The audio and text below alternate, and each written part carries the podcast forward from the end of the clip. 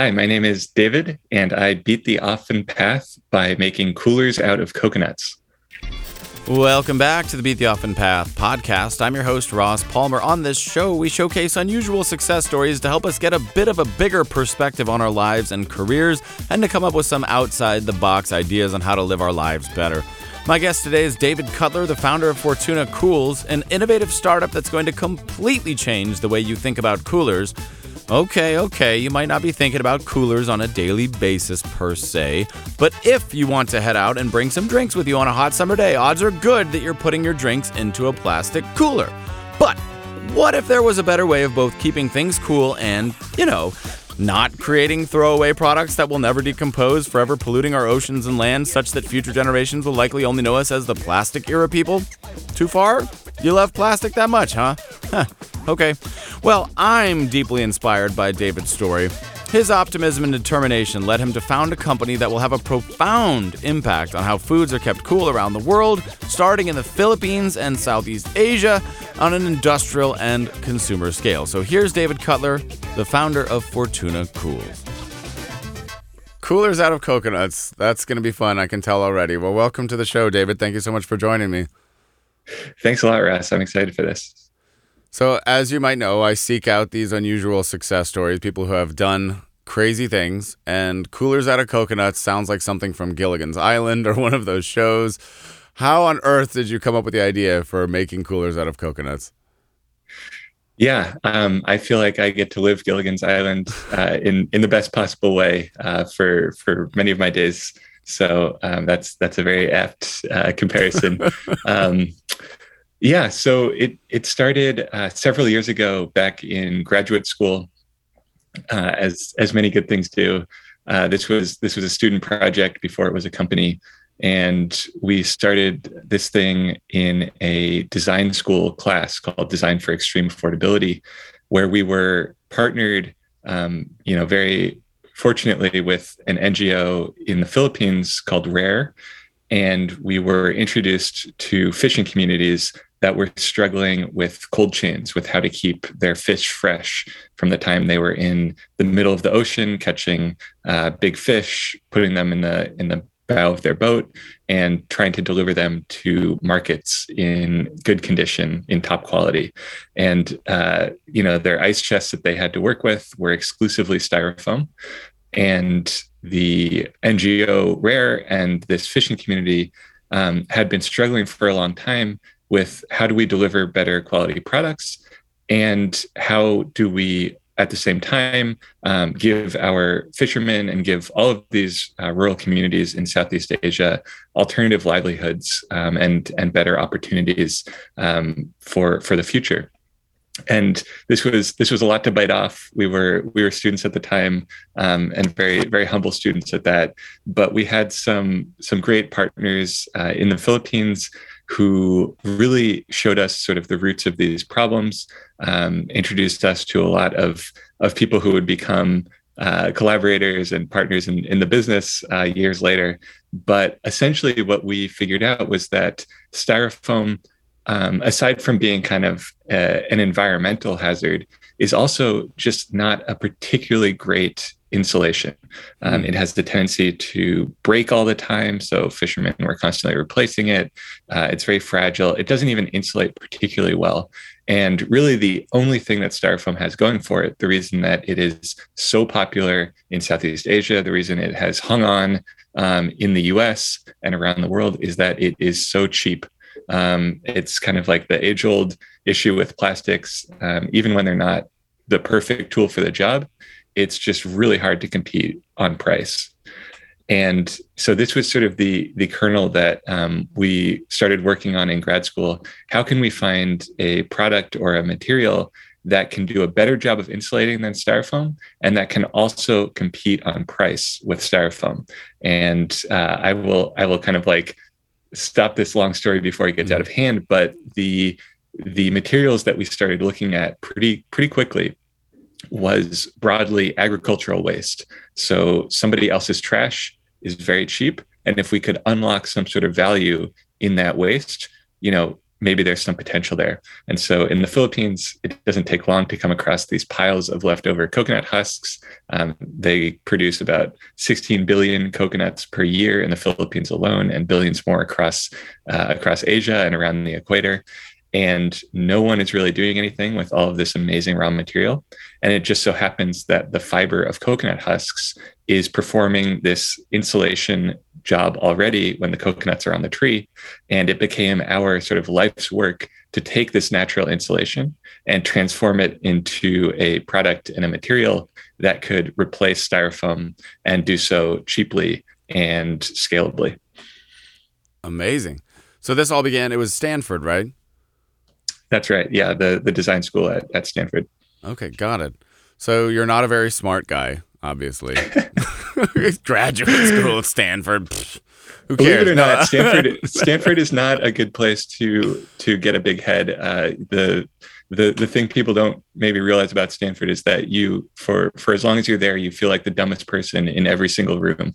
Um, Right. And so, believe it or not, um, I don't know. I don't know how it, it uh, so many so many people emerge with so much confidence. But for me, um, I just learned uh, how much brilliance there is in the world, and uh, it became my my kind of calling card to just uh, pick and choose the the smartest people in the room because it it is never me, and it certainly wasn't at Stanford either.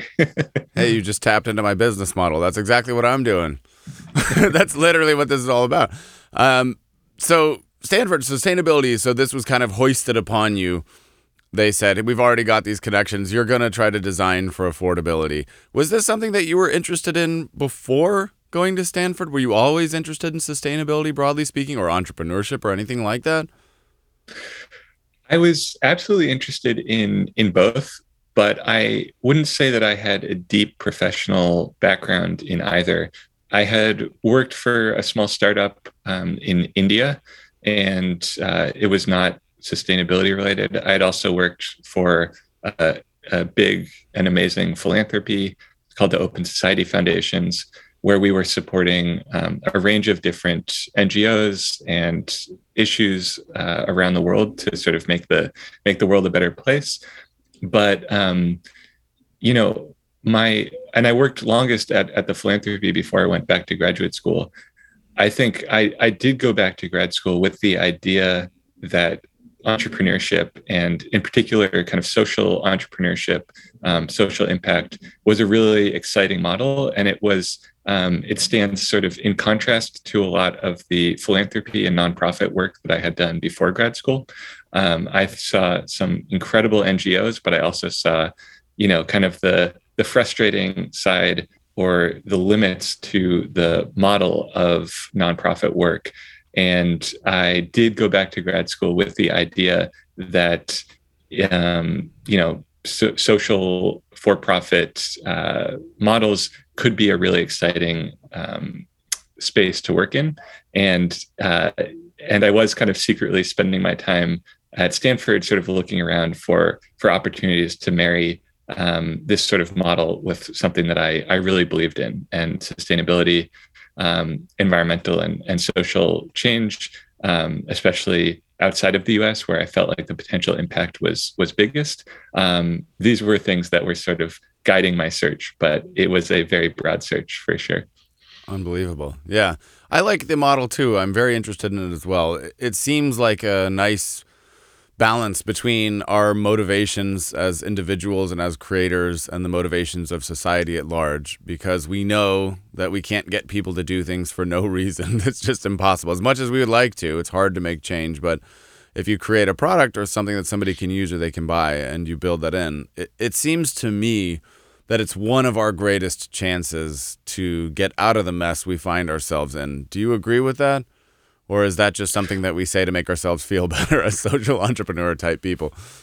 It's certainly something that I say. Um, I do happen to believe it and agree with, with you. Uh, so that that helps to to motivate me every day. But I I totally agree with that, and I think the you know the the businesses and the business models that I think have the potential to really change the world are the ones where the impact is so deeply ingrained into whatever the core thing that the business is doing that you simply cannot separate the positive impact from the growth of that business. And I think as much as I I respect and appreciate all the businesses that do their one thing over here and then um, and then donate or devote a certain X percentage of of their profits to you know some some environmental or social cause over there. I think it's it's inherently a very fragile system when you're depending on kind of like the good graces or um, sort of these sort of compromises where uh, you extract you know this much natural resources but then you sort of like out of the goodness of your heart do this positive thing over here um, mm-hmm. and yeah i think it's just a, such a powerful such a powerful idea to um, to have impact a positive impact um, really embedded in the core thing that you're doing. And uh, i was inspired by by a lot of companies that are are trying to do that. Um, and I really think it it has to be the the way of the future because um, you know when you see businesses that are on these kind of like flywheels that are growing really quickly, um, you know if if there's a positive impact that scales linearly with the business, um, it just simplifies it simplifies everything, and it it means that uh, you know the there's sort of like unlimited upside to to that sort of growth um, so yeah, I, I, I do really believe in in what you're saying there, Russ. Yeah, and it's it's like when we think about robots or AI or the future of these things. I think it was Asimov who said those rules that we need to put into AI. Right? Don't kill a human. That's there's three rules. Don't do any harm to a human. Now, whether they'll follow that or not, we don't know. But it seems like when businesses don't have such rules attached to them, as they grow, they can become the opposite. They can become something very different, something very monstrous. Compare what Steve Jobs had in the early days of Apple to what Apple is today. We're a pirate company, we're an upstart company, we're not the man. Now they are the man, right? So it's quick how a business can change. And if you don't bake these things in at the start, it's pretty unlikely that they'll come in later, right? That a company will just one day magically decide to bake them in. Would you agree with that? A hundred percent. Yeah, I think it's it's not always easy at the at the very early days of a company to be considering all these externalities. Um, a lot of companies feel like they don't have the luxury of um, time or resources in particular it's usually resources to be considering these things that can feel somewhat extraneous um, to the core of the of the business but i just you know frankly I'm only excited to work on things where where the positive impact is at the core of the company. I think more and more entrepreneurs feel the exact same way I do. More employees feel the same way I do. So it's a great motivator tool um, as well. And and yeah, I just I, I think um, you know if if you're not thinking about these things from from day one, it's very unlikely that you can successfully um, integrate them like back you know backtrack uh, down the line when when so much stuff is in motion and um, and and sort of integrate this stuff later. So i think i think the early days of a company are um, really important to set this stuff in stone. And you know like bringing this back to to to my company fortuna um, you know there's there's always a piece of me I, I, have to talk to investors. I have to talk. I have to think about the the long term future of the company.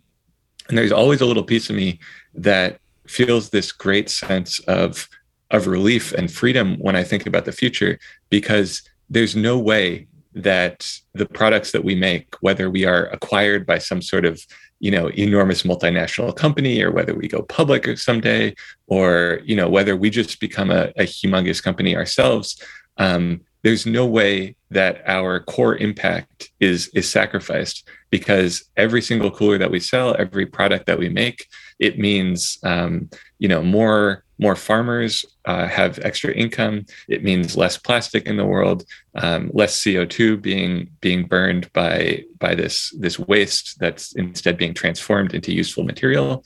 Um, and so it's just that that linkage is just so baked into what we do that there's simply it's like we couldn't compromise on those core values even if we wanted to and so um, yeah i think that gives us uh, a, you know some some great confidence in the background to be able to grow and focus on on um, building and growth without constantly grappling with, um, you know, how do we ensure that we maintain uh, this all this positive, you know, environmental, social stuff at the same time. I love that. I think that's brilliant.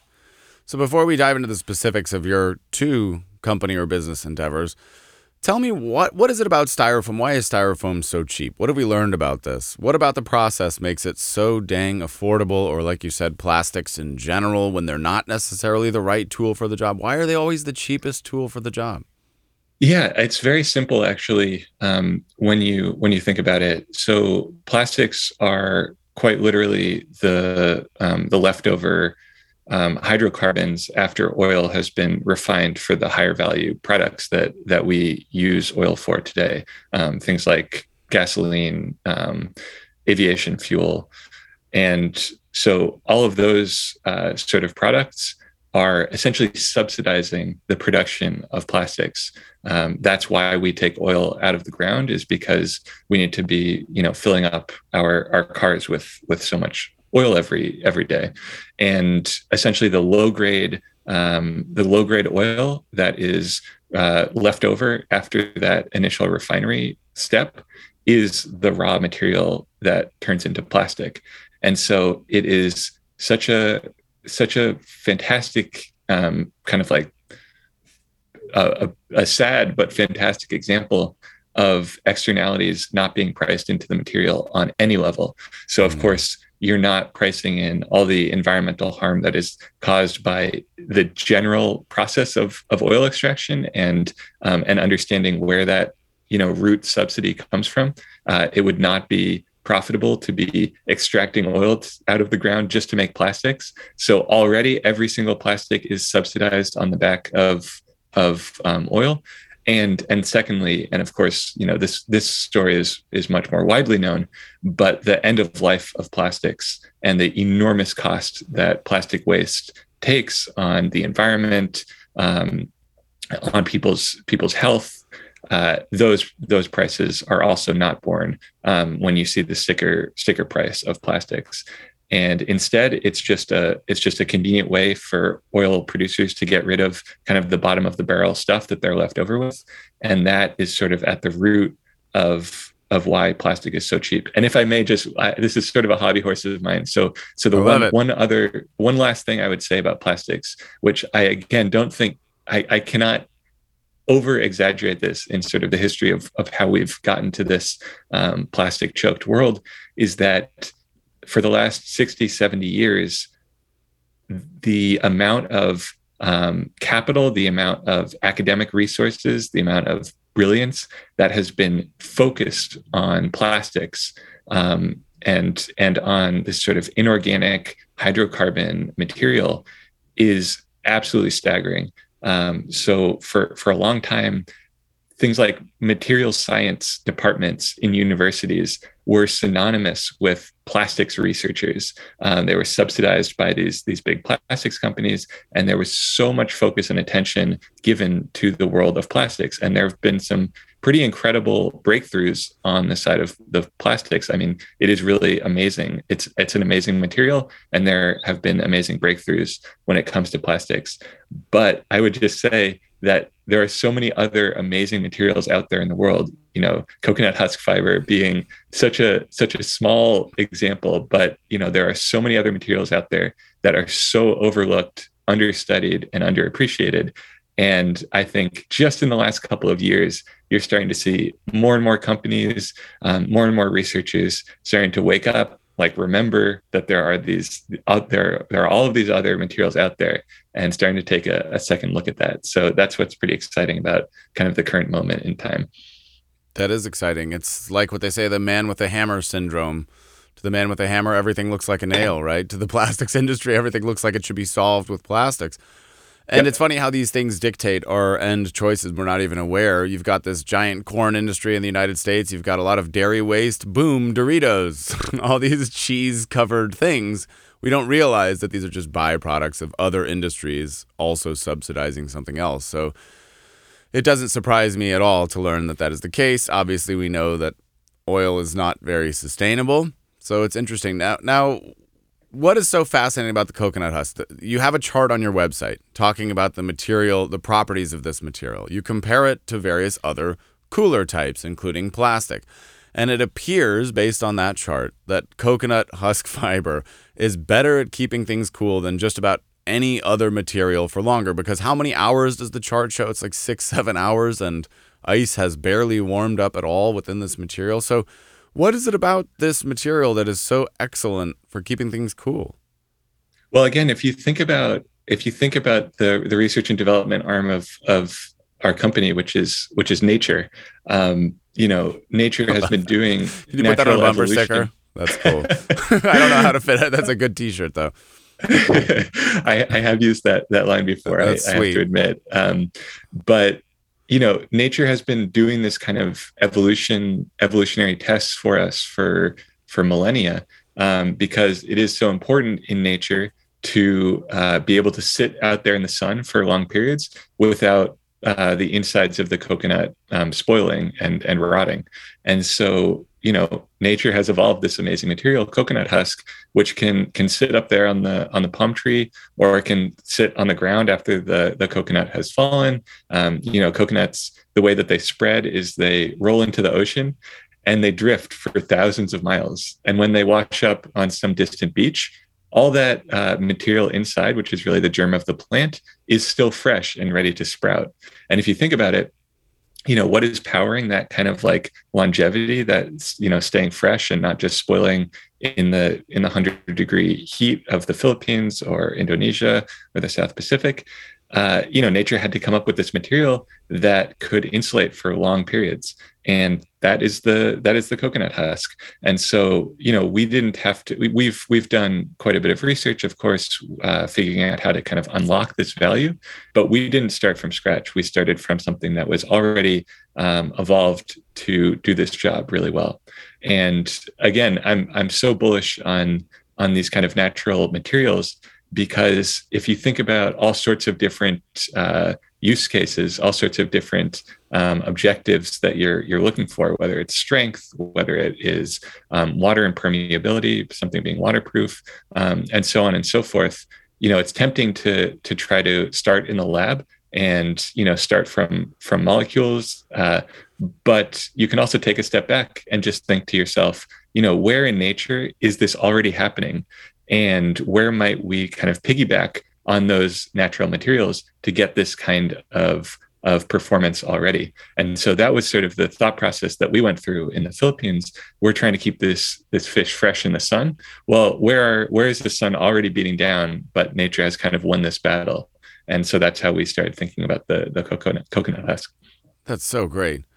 And things, there's so much, like you said, about the plastics being used unnecessarily. There's so much of this unnecessary element. When I learned that a lot of countries in Southeast Asia that they wrap their food, if you go to a, a local, basically like a fast food restaurant, they wrap it in a banana leaf.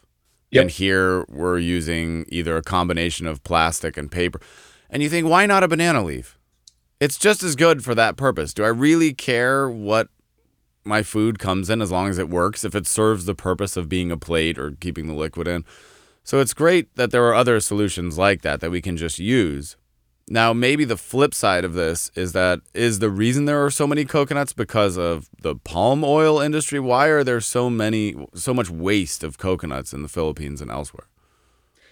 Yeah, um, it is a, a global commodity. Um, most coconuts are produced for coconut oil, but there's a range of, of different uh, valuable coconut products that uh, the international sort of economy has has has started demanding. Um, coconut water is increasing in popularity every every year. Still, um, coconut milk is a popular ingredient, and um, coconut plantations are not quite as as toxic uh, or potentially harmful as um, palm oil plantations and there's there's several reasons for that but one one reason is actually uh, coconut trees are, are much easier to intercrop with um, with other plants. So you often see for example coffee plants growing um, in between the the coconut trees on these plantations. So it's it's not quite so often a, a monocropped uh, situation.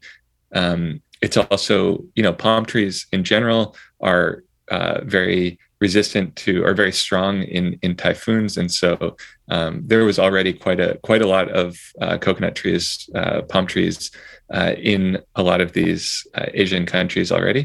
Um, so you know there wasn't a lot of deforestation uh, that was related to to coconut trees, um, but you know the fact of the matter is that uh, it is just this enormous global commodity and the way these commodity markets work is that they are super optimized for one very, very specific crop, one very specific output. Yeah. And in the case of coconuts, it is kind of the the meat or the water of the coconut. Mm. And if you think from the perspective of these kind of giant companies, um, they just don't have the time or even the sort of in-house expertise or creativity to be thinking about you know we're producing all these coconuts uh, and therefore we're producing all this byproduct. So is there anything we could be doing with everything else uh, that gets left behind? And the answer for for a lot of big companies for a lot of super specialized commodities markets is just sort of a, a big shrug. Uh, we just need to optimize the one thing and continue to optimize for it. And what would they be doing then? Burning them sending them to landfills burning them, burning them okay and probably not capturing any of that, just burning them, not capturing, not using energy or creating energy with it. A lot of that stuff is just, I mean, it's it's possible, but for for a long, long time, it was just not worth it. Not not their problem. Nobody was telling them to work on that. Um, they uh, these these companies, uh, you know, had had other other things to focus on, and so um, this was waste. And uh, like like all of us all around the world, um, when you have waste, the only thing you want to do is is get rid of it as quickly as possible. And and that means uh, by and large burning it. There are you know a little bit of small scale um, producers that use it as as fuel. It's not great fuel. There's not a ton of heat content in the in the material. There's some other very marginal things that uh, happens with with some of these coconut husks, but by and large, they are thrown away and burned as as waste. Wow. So I assume that the genesis of this idea came about at Stanford. At what point did you realize that you had a business here that you could pursue and take things outside of the university and start going on your own? um, it happened. It happened pretty pretty slowly, pretty gradually, and and all of a sudden we we looked around and realized that we had graduated uh, a year and a half ago, and um, and we're still working on this thing. And you know, probably it's time to to to turn this into a a sustainable enterprise. Um, but yeah, I think we basically the the long and short of it is that we were producing some prototypes when we were in school. Um, we felt like there was a lot of excitement um, among the communities, among the users, also among you know our advisors and uh, a lot of external people. We were just getting a lot of positive feedback, and we were having a lot of fun in the process, which is not hard to do when you are um, tinkering on coconut farms and in, in fishing villages in, in the Philippines. Um, and so you know we just simply couldn't couldn't really ever walk away from it. We we were always getting just enough uh, kind of positive signals to to keep going to and and there was always you know the next the next product the next idea that we were working on. And so you know we we just felt like we we had started too much and we were too invested in this thing. And we had too many uh, really amazing partners on the ground that uh, you know, we're we're basically counting on us to to continue working on this and to continue helping them uh, sort of unlock all of this value. And so it was sort of a, a no brainer. Um, it was such a no brainer that I couldn't even identify the moment when we decided to to go all in because from the very early days, um, it felt like more than just a, a student project to us. Did you move to the Philippines, and if so, when? Yeah, I've spent uh, the the majority of of my life uh, for the last four years in in Southeast Asia, and um, and a, a few uh, villages and uh, sort of factory towns in Southeast Asia in in particular. Um, mostly, most of that time was in the Philippines, but these days we're also looking at um, Vietnam uh, and Thailand so I, I get to travel around quite a bit. Again, this is not a hardship post at all. It's been it's been a, a very very fun um, and fulfilling adventure so far. So you enjoy it. You enjoy being outside the states. Are you having a good time? Do you want to move back, or do you think you're going to be there for the for a long time? Um, you know, I, I, I really love Southeast Asia. I, I love our our friends and partners in the Philippines. I do have a enormous amount of respect for both our our employees in in the region and the partners that we have in the region.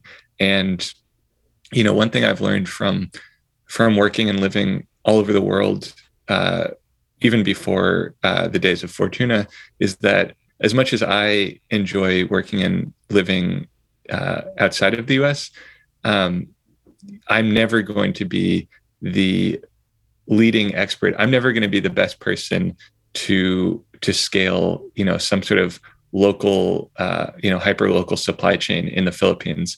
Um, or or Thailand or, or Vietnam. I love being the spark and I love, you know, starting things and kind of unlocking all the the brilliance um, and resourcefulness that is already in these places. But there is a little piece of me in, in the back of my mind that thinks, you know, the the place that even after all this time, the place that I understand the best, you know, my comparative advantage is being able to um, to really scale this thing um, in a place like like the U.S. And so I think sooner or later um, I will I will be be back in the U.S. and the work in Southeast Asia will really be driven forward by um, our employees and partners in Southeast Asia that are are so good at navigating and driving forward all those all those things on the ground. But for now, it's it's really fun to be able to to split my time. That's great. Yep, you go back to Seattle, and soon your coconut days will be over. That's the end of that. There's not a lot of not a lot of coconuts in Seattle, sadly. But your um, coffee intake will go up though, so that's exactly. that's important. Um, yeah, that's that's such a, a great and profound thing. So travel, I've often theorized that travel is a big component of coming to new realizations like this. Would you agree with that? To what degree is travel responsible for you expanding your own horizons? Do you think that you could have come up with an idea as cool or as novel if you had never traveled, if you just stayed where you were? No. Um, yeah, I mean, travel for me is uh, is kind of the it's basically what I what I live for. Um, I think all of the the most profound um, learnings that that I've had over the course of my life are basically things that I I noticed being done um, as second nature when when I travel. So basically, just um, learning from from the people and the places that I have been able to visit and live with over over many years at this point. Um, these are the these are the most important parts of of my life, um, and yeah, I, I I don't think I would be the person I am or have the insights that I do if I had just uh, spent my spent my days sort of tinkering in a lab uh, by myself or with colleagues who had the exact same background that that I do. I do, you know, really appreciate all the expertise that you can that you can find by by that sort of rigorous head down study as well. But um, yeah, that that life, uh, I think it's it's pretty clear, um, is is is not for me. Um, so yeah, I will I will continue not just traveling, but really really living in in other places for for all my life. I think because um, I just think there is there's so much um, amazing insights and amazing people and connections that can be made around the world, and uh, yeah, and and I just love kind of finding those those moments and those people. It's so true, and it, it, there's something that magical that happens when you spend an extended period of time somewhere else. When you go on a vacation, not a lot really rubs off on you. I think.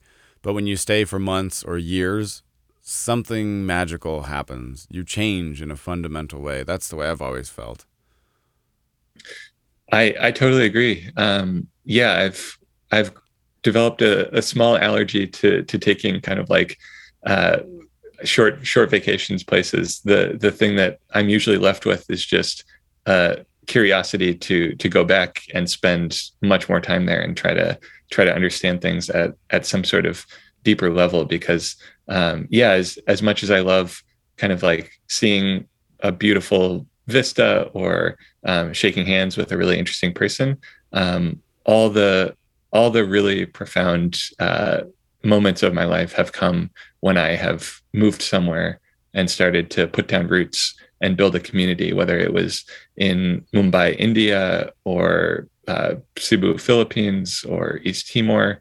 Um, these are these are the places and communities that I've I've gotten to know, and it was kind of a slow process to really um, to really learn about a place. And you know, I still after after those months or years, I'm just scratching the surface. But um, yeah, I think it does take take a bit of time uh, to to do that. And I'm guessing some of the things that you learned are people are all fundamentally different. There is an us and there is a them, and the us is very different from the them, and the us must hate the them, right? We're we're fundamentally different.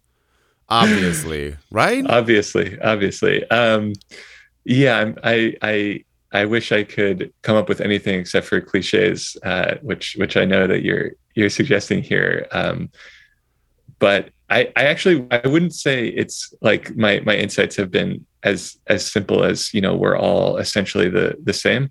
Um, I think like it's it's it's even deeper than that, which is that um, the the diversity of backgrounds and of expertise around the world um, really holds within it so much kind of insight and resourcefulness and and differences in terms of uh, the way that people see the world, the way that people uh, develop solutions to problems. And so my my favorite thing is just learning about um, something that someone does in some some other place that is so obvious to them and something that I had never thought of before. And so those are the those are the kind of nuggets that that I really love to tease out. And I think I at least hope that's that's a little bit more interesting than than just saying that we're all fundamentally uh, the same, even though you know that's that's obviously something that I think about all the time too. Yeah, yeah. I lived for an extended period of time in Europe, so I was there for nine years. That was my taste. My wife is Dutch, and obvious things to them when you buy beer, you buy it in a crate of glass bottles. When you're done, you return the empty bottles and the crate and you get money back, and those bottles are refilled with new beer. How simple is that? It's the easiest thing in the world for them. And here in the US, we say, nope, garbage, all of it, start over. Did we really have to do that? No. But and single use plastics in general, uh, shampoo, that's stuff that I'm always thinking about how to get away from. Just shampoo, soaps, ver- all these things in your bathroom, in your kitchen, single use plastics everywhere. Does it need to be that way? Do we need to store all of these things with water? These are questions that I ask myself all the time. Or could we have a powder form and not ship water around? Big questions from this show. But I agree that that people around the world they have interesting solutions and their lives are different. So they'll do different things. I think that is a very profound insight that's much deeper than my idiotic insight of we're all fundamentally the same and we're all basically good. Um, so two companies now. You've got the the cooler that you sell. So Nutshell coolers are the Kickstarter, the the, the crowdfunding backed consumer product. It's just a cooler that works way better. And then you've got a business side. Can you tell us a little bit about the two different arms Fortuna Cools, Nutshell Coolers, and how that works? Yeah, absolutely. Um, so we we developed this model because we were kind of heads down on this packaging product in Southeast Asia. We had, you know, really been grinding on on making the best packaging, the best alternative to styrofoam coolers for cold chains, for food transport for for a couple of years. And we were having some success. Uh, we were also learning much more about the business of packaging and the business of logistics and cold chains. Cold chains are just you know keeping uh, keeping perishables fresh over long distances. And the important insight about packaging is that packaging is all about volume. So there's there's no margins uh, or very little margins in packaging, and the name of the game is how many millions of whatever you're making can you make so that the those two pennies that you you profit each one um, add up to, to some big number. And that is another reason why plastics are, are so popular is that um, there's huge barriers to entry for for anyone looking to disrupt uh, that kind of enormous industry in the very cutthroat cost competitive world of packaging and we were grappling with this already on the packaging side. How do we how do we grow? How do we scale? Um, how much external capital do we need to be able to compete um, on volume with uh, with sort of these these incumbent products, and this was a, a big challenge for us. And then COVID hit, and so um, you know I was not the only one. My business, our business, was not the only one to be uh, seriously impacted, but also to start thinking very differently about about the business. And so uh, a lot of our work in Southeast Asia was was put on on hold um, while the region really grappled with uh, how to respond to this this crisis, and it also gave us some opportunity to uh, to to kind of think much more broadly about the materials and about popularizing some of the insights and developments that we have been making in the Philippines, and um, you know developing a consumer product uh, that you know, looked a lot like the Fortuna coconut cooler that we had been building, but would be, you know, much more accessible to the everyday person. Um, we had been hearing this this request for for years since like the very first prototype that we made. You know, random people uh, around the world were asking if they could just buy one to to sort of take to the beach or to take to the um, to the mountains, um, show their friends, and kind of be be an advocate for for the impact as well as the beneficiaries of of this really uh, interesting, cool material that that we had been working on. And so, you know, COVID was like it was for so many people. It was uh, this kind of like opportunity to um, to rethink things and and launch something new. And so today, uh, you know, the the product that we developed out of this sort of rethinking process, the nutshell cooler, is you know this this product uh, for for individuals um, it's it's a great uh, way to kind of like put your put your money where where your values are it has a, a super good um, uh, impact in Southeast Asia and around the world. It has the exact same environmental benefits in terms of switching um, one of your products from from plastics to to natural fibers. It's also just a really nice uh, product. It, it works super well and and folds up um, in people's closets, just as our original uh, coolers folded up uh, in these small boats for fishermen so that they would have space.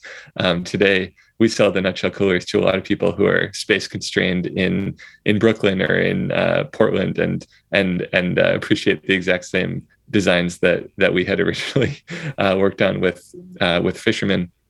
And most interestingly, I think it's it's an it's a cool model because um, it is sort of the reverse uh, problem. So packaging is this uh, high volume, low margin uh, product. Consumer products are higher higher margin, much lower volume, and so they are these very natural complements to each other. And it is a really um, cool business way to make it through these these early years to scale um, in sort of a in in in kind of like a natural way um, and not get just totally crushed by the incumbents and also to build this early community of people that believe in what we're doing and are excited to help us um, develop this material and, and this product build this community around the world and kind of go with this go on this journey uh, alongside us and so that's that's kind of the the the point of the nutshell cooler even as we continue working on the the packaging in asia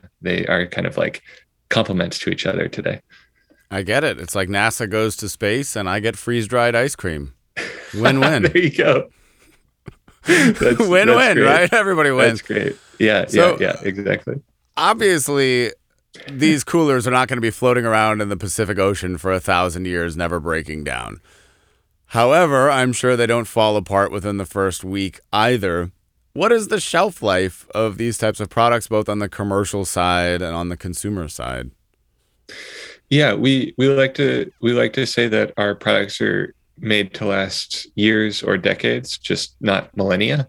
Um, and we do we do uh, definitely prioritize durability. Um, you know, the the Achilles heel for a lot of these so-called sustainable products has, or in the early days, um, the knock against them was that sure they were made with with organic materials or something, but they don't work nearly as well, and you know they fall apart. You have to replace them more often. And aside from being a worse customer experience, you know how sustainable is a product really if you constantly have to go out and and buy a new one um, and so we were super aware of that and um, you know the materials that we're starting with are again naturally have a lot of durability uh, baked into them and then in our processing we really prioritized making sure that um, although we we don't compromise the the inherent biodegradability of the product we really put an emphasis on durability and performance over time.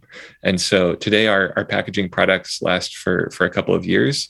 Um, our consumer product will last considerably longer than that. It should it should really last a lifetime, but it will at least uh, last you know several years of good hard use um, at the beach or or on the the hiking trail or what have you. So um, yeah, again, we're we're sort of the the beneficiaries of of an amazing, amazingly strong, um, waterproof and uh, and antimicrobial fiber, and so that's kind of the the foundation that we're building from.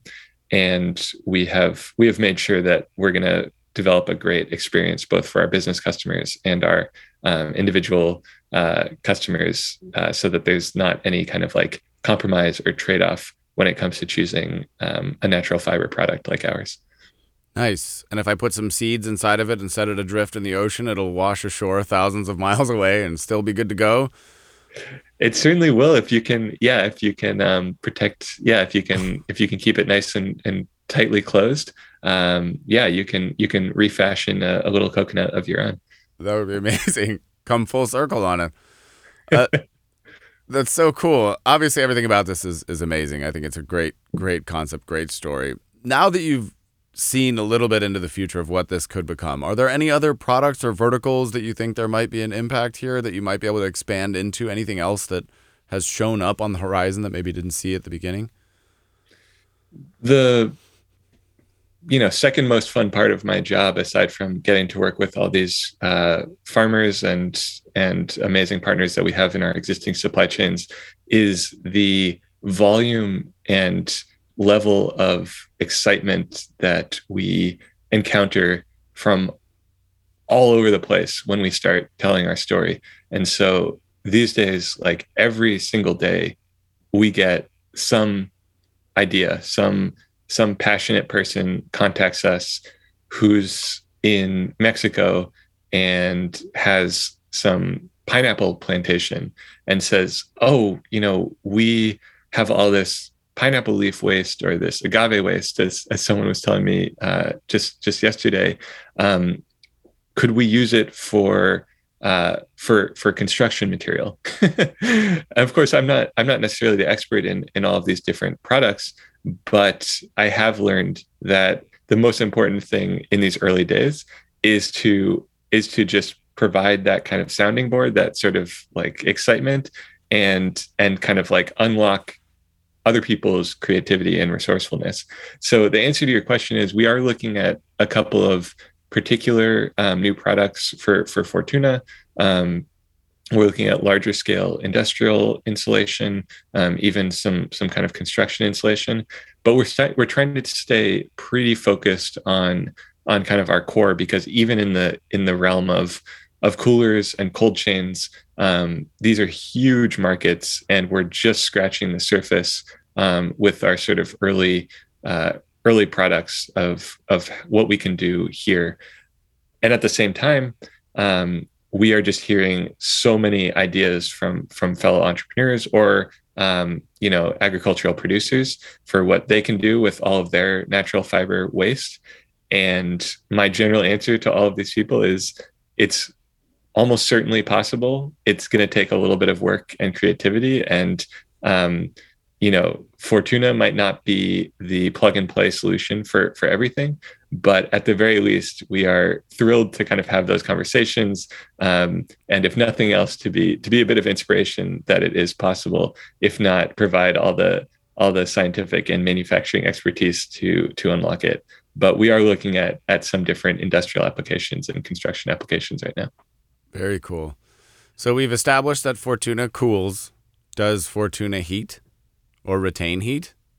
It does. Insulation is is is uh, perfectly scalable in both directions. It just blocks the the heat transfer from one side of an object to the other. So um, so we can keep uh, takeout pizza hot just as well as we can keep uh, ice cream frozen uh, when it's when it's on its way to to your door, Ross. Can it keep a podcast studio cool in the middle of the summer in Glendale There you when go. it's 98 You're not- degrees? Ross, you're not you're not the first, uh, and in fact, uh, we we have explored with with some people um, soundproofing as well. So um, yeah, it's, it's it's possible for sure. All right. I will stay focused. That sounds so cool. Possibilities are endless. So, on a scale from one to ten, one is I absolutely hate my life today. 10 is I have the best life I can possibly imagine. Where would you rate yourself right now? Wow, what a question. um, life is good for for me right now. Uh, I'm I'm super lucky to be working with um, the best, basically the best team I, I could possibly imagine, and so it's it's um, you know the purpose of the company that you know puts me at a, a baseline kind of like eight every day and then the the the thing that takes me to to a nine or a ten on on any given day is is getting to work with um, some of the most inspiring and and brilliant people uh, imaginable. The other plug, just circling back to why social entrepreneurship um, from from about forty five minutes ago, Sure. it attracts it attracts and retains the best people in the world. I'm I'm sure of that.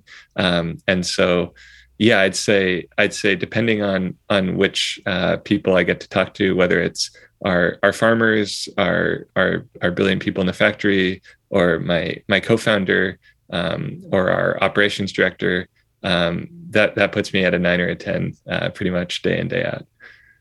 I couldn't agree more. And on that note, I'm very grateful that you, a brilliant person, have agreed to talk to me and share your ideas. I think it's profoundly inspiring, and I really look forward to seeing what you come up with next. I love everything about it. So here's one more supporter. Not that you need one per se, but I'm encouraging you here because we need more people like you doing exactly this. So I think it's awesome. So again, really, thank you for taking the time to sit with me today and, and share your story. Thank you, Russ. This was this was a lot of fun. Uh, thanks for the platform and and if if anyone is is curious to learn more, uh, as I said, I'm always happy to to have a, a conversation at, at the very least. And where can they support you or either donate or are you still crowdfunding at all or is that part over? Uh, we're not crowdfunding, but we will be Okay. uh, we will be on sale in the U.S. and and around the world this summer. So um, nutshellcoolers.com if you're excited about the consumer product, um, and you can you can reach me on on all the all the regular social media platforms. Um, and my my email address is david at Fortuna Cools if anyone wants to get in touch directly. So uh, yeah, Nutshell Coolers is is probably the the main avenue that that your listeners could could check out in the near future. Um, but yeah, look me up anywhere. Awesome. Sounds great, David. And one last thing before we wrap it up. What is the word of the day?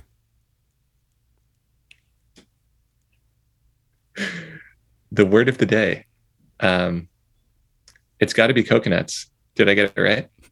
Oh, sure. Great. It's your word. The word of the day is coconuts. And with that, the official podcast is over.